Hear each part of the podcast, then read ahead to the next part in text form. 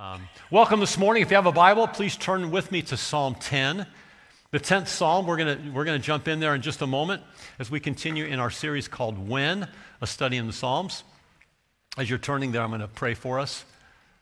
Holy Spirit, you are welcome here. Thank you for a just a wonderful time of worship this morning, Lord. Thank you for being here, for uh, leading our hearts uh, into a deeper place of love for Christ.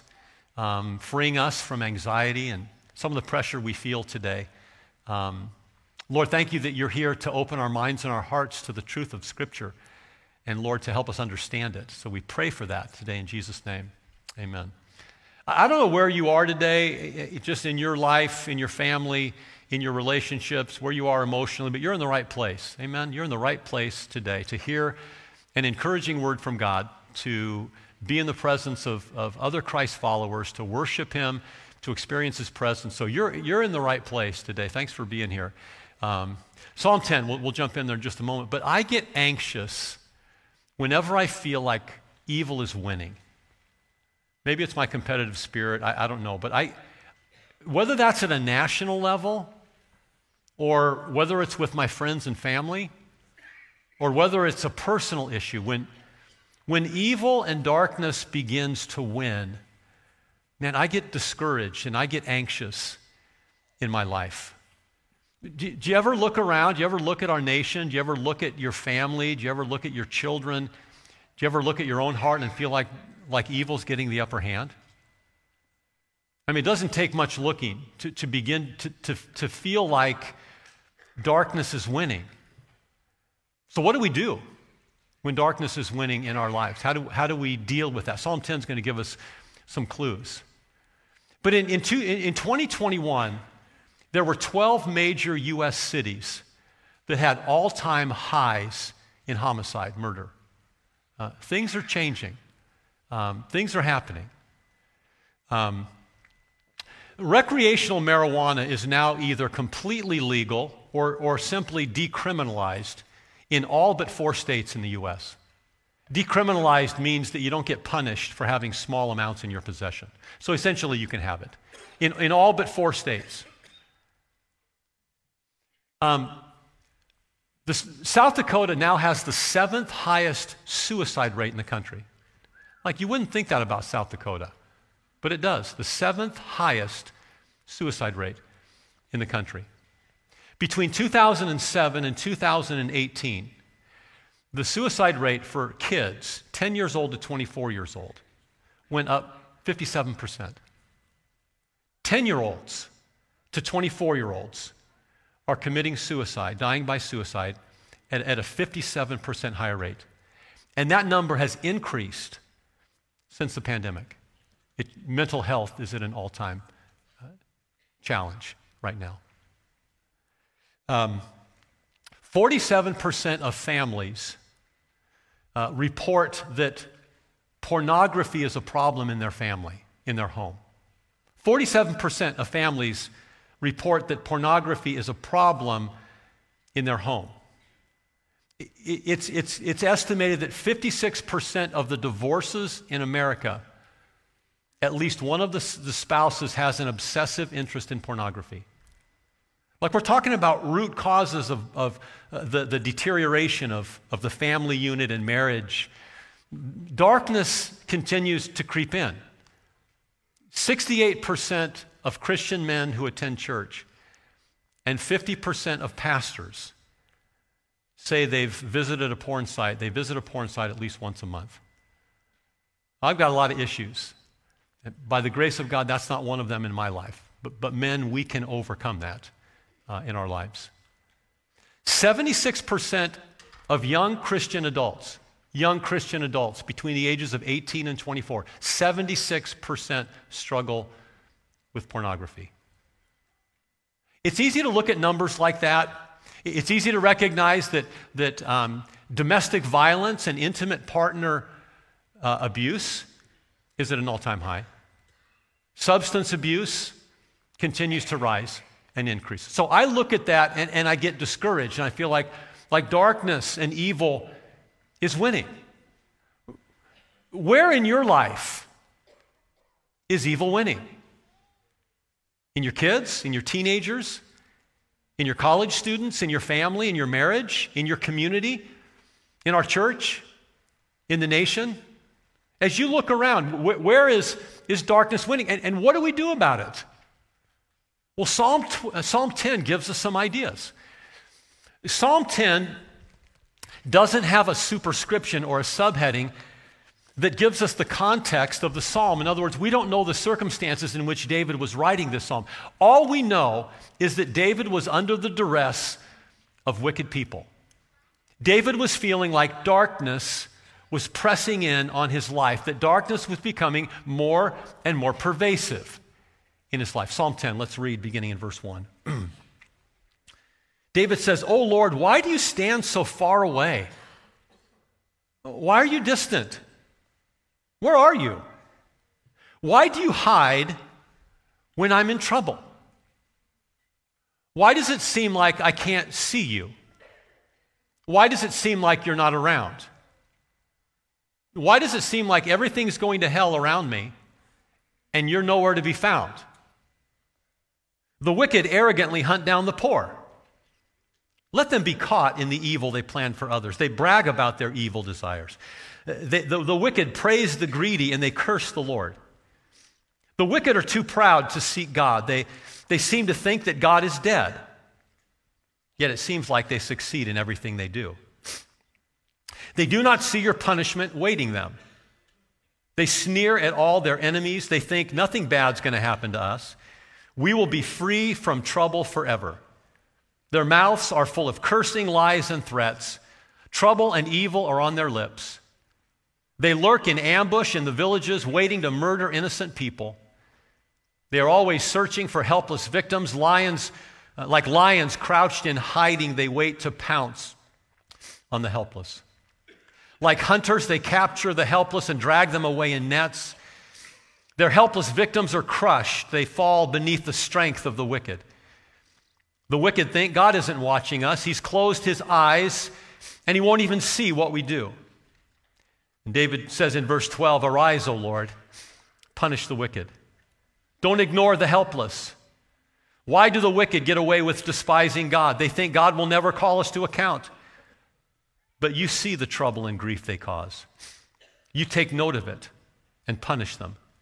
The helpless put their trust in you. You defend the orphans. Go after them until the..." I skipped a verse. "Break the arms of the wicked, evil people. Go after them until the last one is destroyed. The Lord is king forever and ever. The godless nations will vanish from the land. Lord, you know the hopes of the helpless. Surely you will hear their cries and comfort them. You will bring justice to the orphans and the oppressed, so mere people can no longer terrify them." There's one difference as we read Psalm ten between David's situation and ours. David is dealing with wicked people. David is dealing with people that are trying to take his life, and we're taking the lives of other people. When we read the Old Testament and we read about our enemies or David's enemies, how do we respond to that in the New Testament? Because in the New Testament, it says that, that we're not fighting against people. Our, our, our enemies are not flesh and blood. There are powers of darkness that we can't see, behind evil people and behind evil structures and behind evil governments. Paul says in, in, in Ephesians chapter six, verses ten to twelve, one final word, "Be strong in the Lord and in his mighty power. Put on all of God's armor so that you will be able to stand firm against all of the strategies or schemes or plans or devices of the evil one. For we are not fighting against flesh and blood enemies, but against evil rulers and authorities of the unseen world, against mighty powers in this dark world, and against evil spirits in the heavenly places." Paul says we're battling. Paul says we're involved in a war, but the war isn't with people. It's not a flesh and blood battle. It's a spiritual battle. And again, behind every evil person, behind every person, it seems like we are battling, there is a spiritual force of darkness and evil. Behind every evil structure that's oppressing people, there is an evil power or authority. Behind any government that's walking in immorality, there is a power behind that. We are not wrestling with the President of the United States. We are not wrestling with our Congress. We are not re- uh, wrestling with our local leaders. We are wrestling with the powers, the unseen authorities and rulers in a spiritual realm that is influencing them. And so when we, when we look at Psalm ten, we're going to approach it this morning not like a physical war, as David might have been in, but a spiritual war. We're going to approach this from the perspective of prayer and spiritual warfare. What do we do when darkness is winning?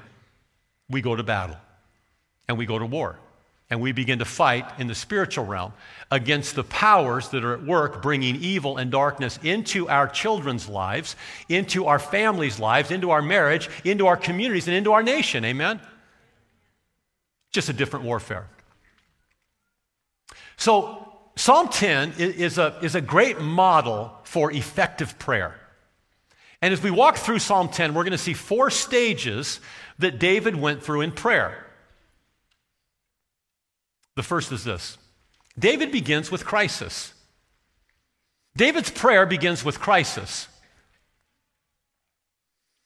Something in life creates anger, frustration, discouragement, fear, anxiety, depression, despair, and it can move us to prayer. That's what's happening in David's life.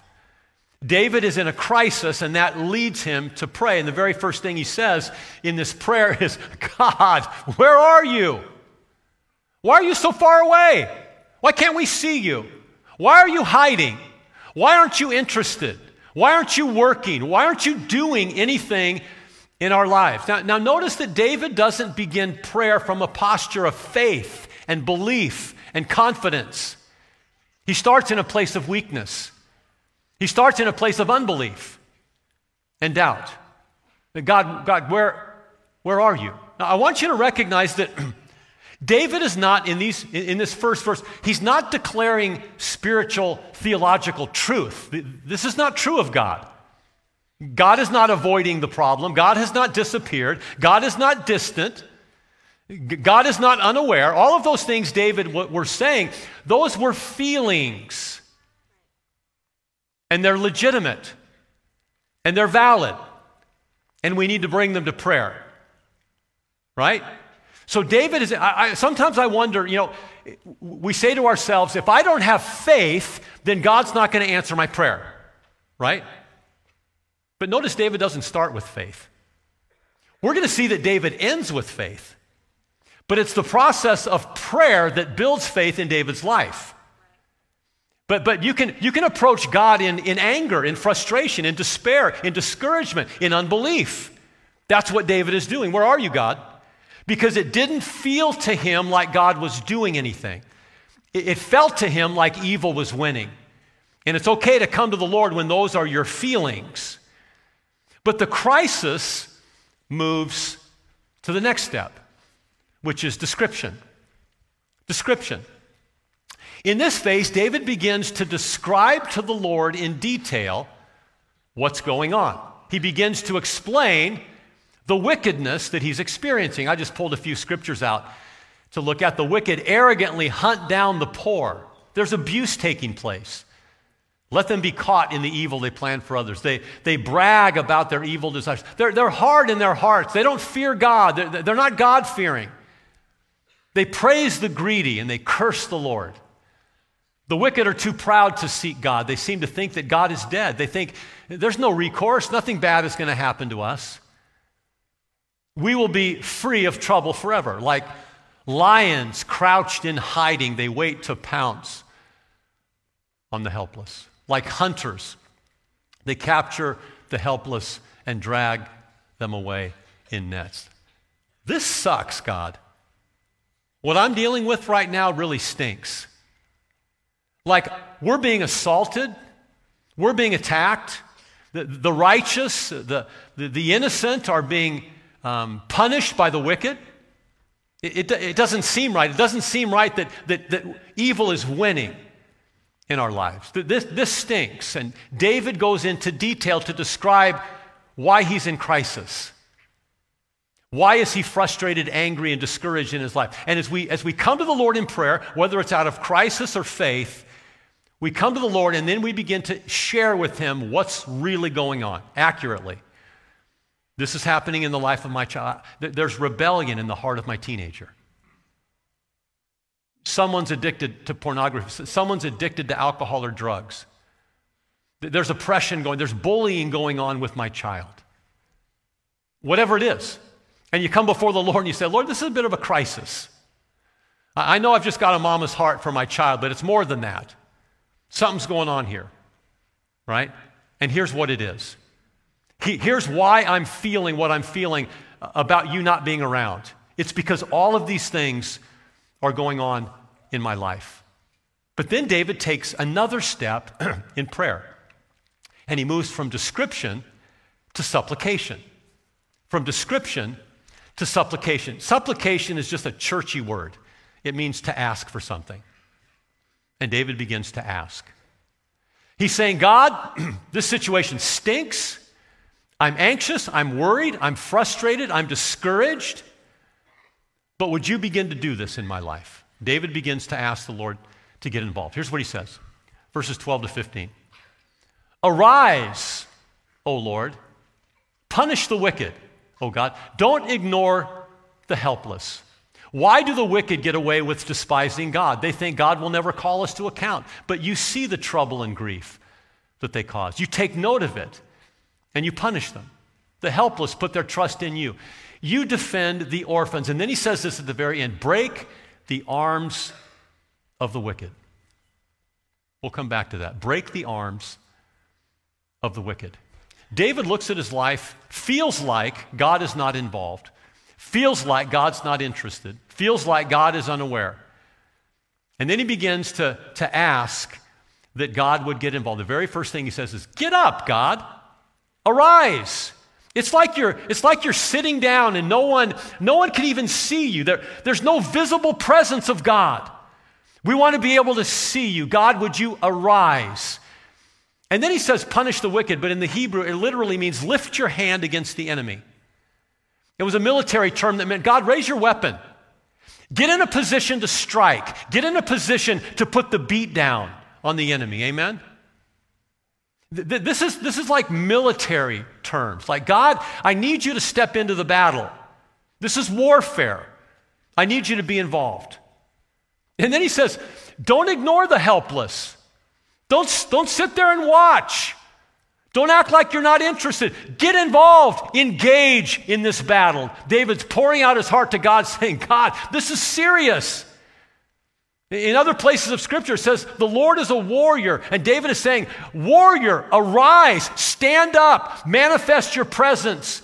Get your weapon out, lift your weapon against the enemy. Don't ignore us. Engage.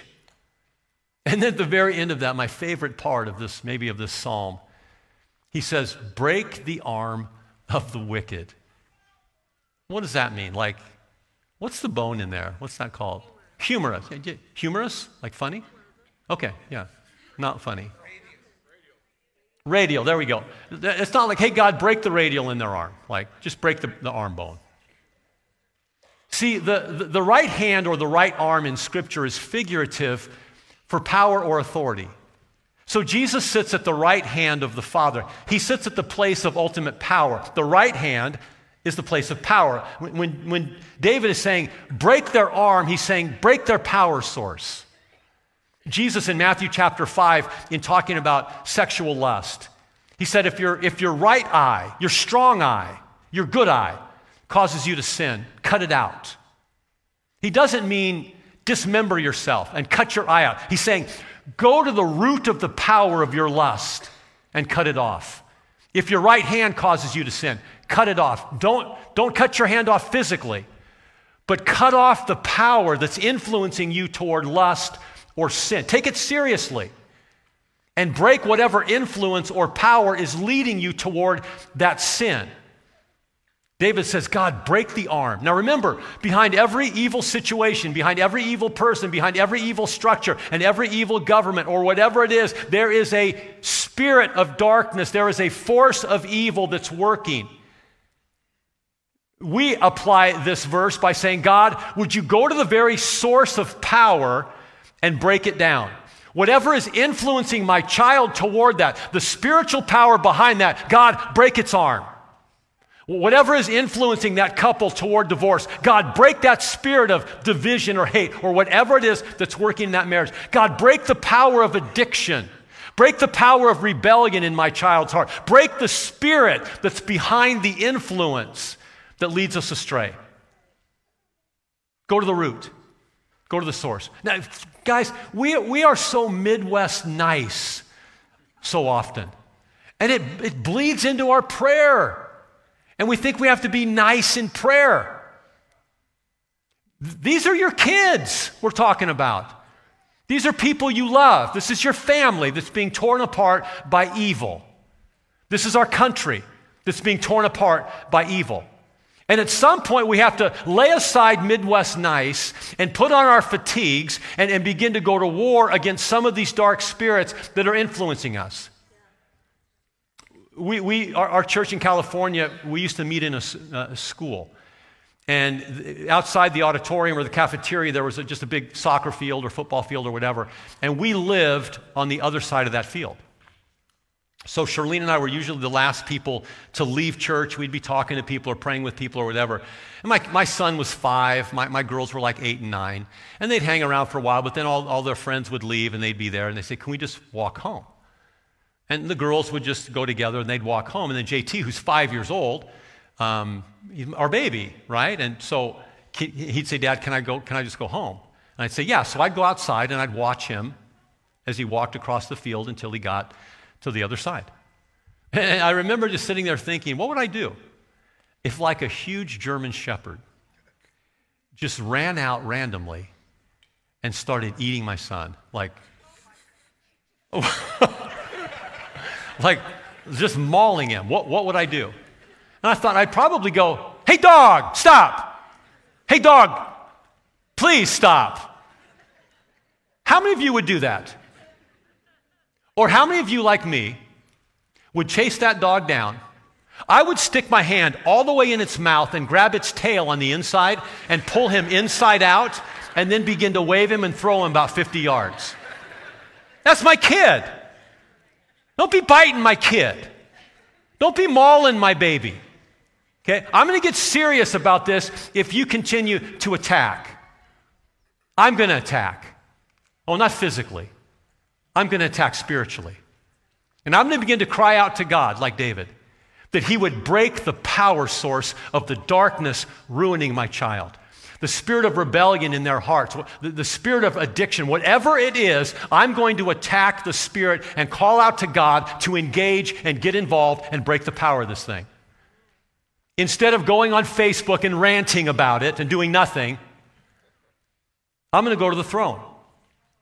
And I'm going to, I'm going to begin to call out to God to get involved in this thing and to, to break the power of darkness. Now, David moves from crisis to description to supplication. He's asking God to get involved, and then he moves to declaration. This is fascinating. It's a fascinating study of prayer because David begins to declare true theological statements. Now he's moved from feeling God is absent, God is distant, to true declarations of who God actually is. And something, I can't figure it out because it doesn't say, something supernatural and spiritual happens between supplication and declaration. Because David's a different dude. Like all of a sudden, everything shifts. He's got this Holy Spirit ignited faith in his life that's, that's motivating him to begin to declare the truth of who God is. It's fascinating to me. David didn't start with prayer, but David ended with prayer. David didn't start with theological truth, but he ends with theological truth. And in, in verses sixteen to eighteen, he makes four declarations. And the first is this. He says, God reigns. Come on. He says, God reigns. He says God reigns. Wickedness doesn't reign. Evil doesn't reign. Evil is not in control of my children. Evil is not dominating my family. They have no authority over my family because God reigns. Here's what he says in verse sixteen. The Lord is king forever and ever. The godless nations will vanish from the land. God's about to get busy and do something because the Lord reigns. See, sometimes we begin to feel when we're overwhelmed with darkness and feeling like evil is winning, sometimes we forget who sits on the throne. Sometimes we forget that Satan and God are not two equal powers wrestling it out in the universe. That Satan has absolutely no power in comparison to the Lord. Amen? None. He alone sits on the throne. So when you read through the Psalms, David repeats this over and over, like Psalm ninety-nine. The Lord reigns. Come on, somebody. The Lord reigns.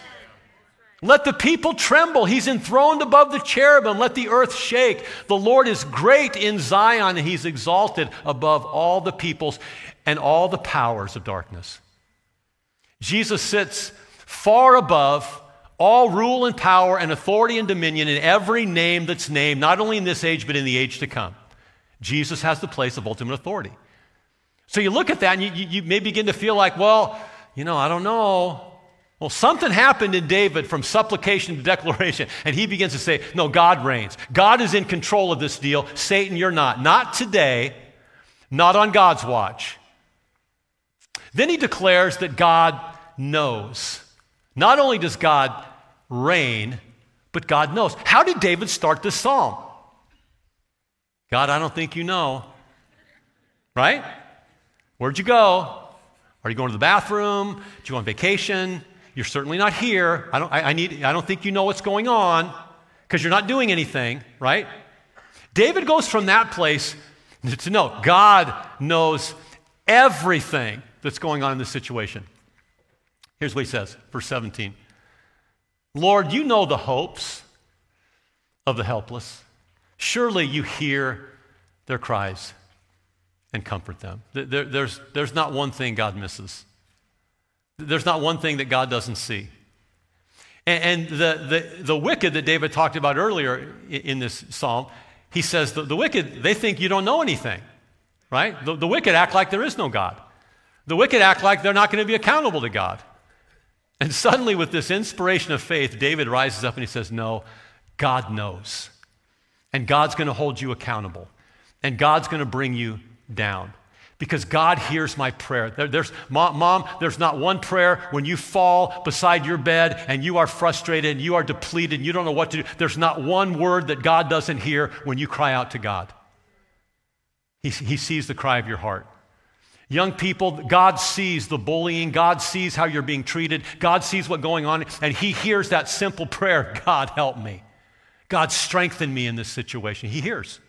He sees, he knows, he understands. There's not a detail that God misses in your life.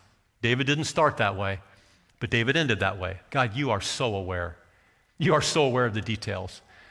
And not only does God reign and not only does God know, but God sustains. God sustains. Again, verse seventeen. Lord, you've heard the desire of the humble, and you will what? Say it again. You will strengthen their heart. Some of y'all are ready to give up. The, the battle has worn you out. Some of you are wondering, can I go another day dealing with this issue? In my life, in my kids' life, in my family's life. And David rises up and he says, Lord, you see, you know, you understand, and you will strengthen my heart. You get me through it. Don't quit. God's going to get you through it. David in, in another psalm says, uh, my heart and my strength may fail, but God is the strength of my heart. God's the strength of my heart. When you feel like giving up, press into him a little, little tighter. Make that declaration, God, you are my source of strength. I can do all things through Christ who gives me strength. The Lord is the strength of my heart. Because you're going to feel like quitting because the battle gets intense and Satan doesn't give up easily.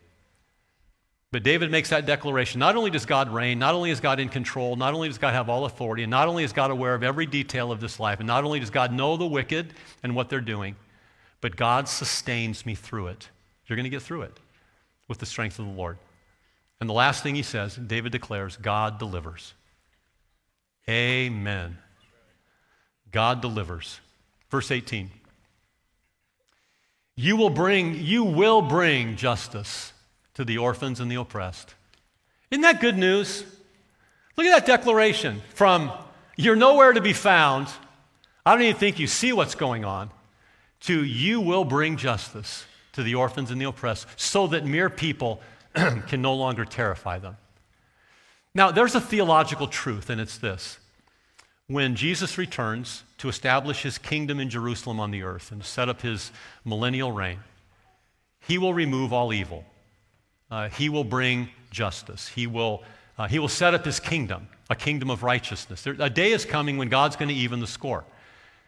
And a lot of people kind of believe spiritually, whether it's because they don't see God answering their prayer or they prayed for someone to be healed and they weren't healed. They, they have this belief that God's not going to do anything in this life, that God's just going to wait till the last day and then God's going to make everything good. Well, that's true. God is going to do that. But this verse teaches that God does things in this life also. Let's read it again. You will bring justice to the orphans and the oppressed now, so that people no longer terrify them. In other words, so their oppression is lifted, so that they are delivered. See, orphans and widows and the oppressed, they don't just need deliverance in the life to come. They need deliverance now.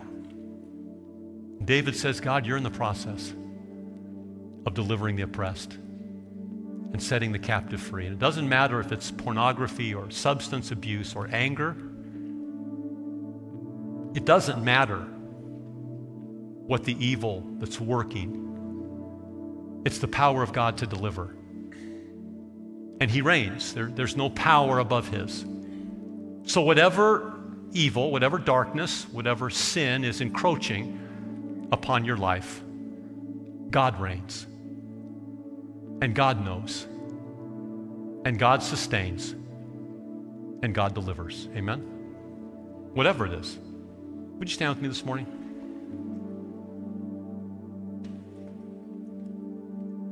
I want to end with a word of prayer. And, and after I do that, there's going to be some, some folks up here that would love to pray with you. And my, my question is this. Where is evil winning in your life? Would you like someone to pray with you today that God would rise up, that God would get engaged, and that God would break the arm of the wicked in that situation in your life? If so, man, just, just come down and get prayer this morning. Lord, we lift our hands to you today, and we, like David, find ourselves in a crisis, crisis of faith. We find ourselves anxious. We find ourselves discouraged.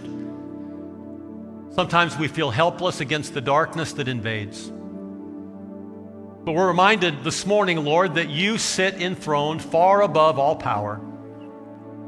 We're reminded this morning, Lord, that you see everything and you know everything and you strengthen us in the battle. And that, God, your heart is to deliver us from darkness. So, Lord, this morning, whether it's at a personal level, a family level, or a national level, we call on you to rise up, strike down the forces of darkness, and bring deliverance and healing. In Christ's name, amen. As you leave this morning, one last thing. This is our weekend to receive a benevolent offering. Uh, it just goes to help people in the church and outside the church that need some financial help. Drop something in there if you can on the way out. Come for prayer if you need to. Man, have a victorious weekend.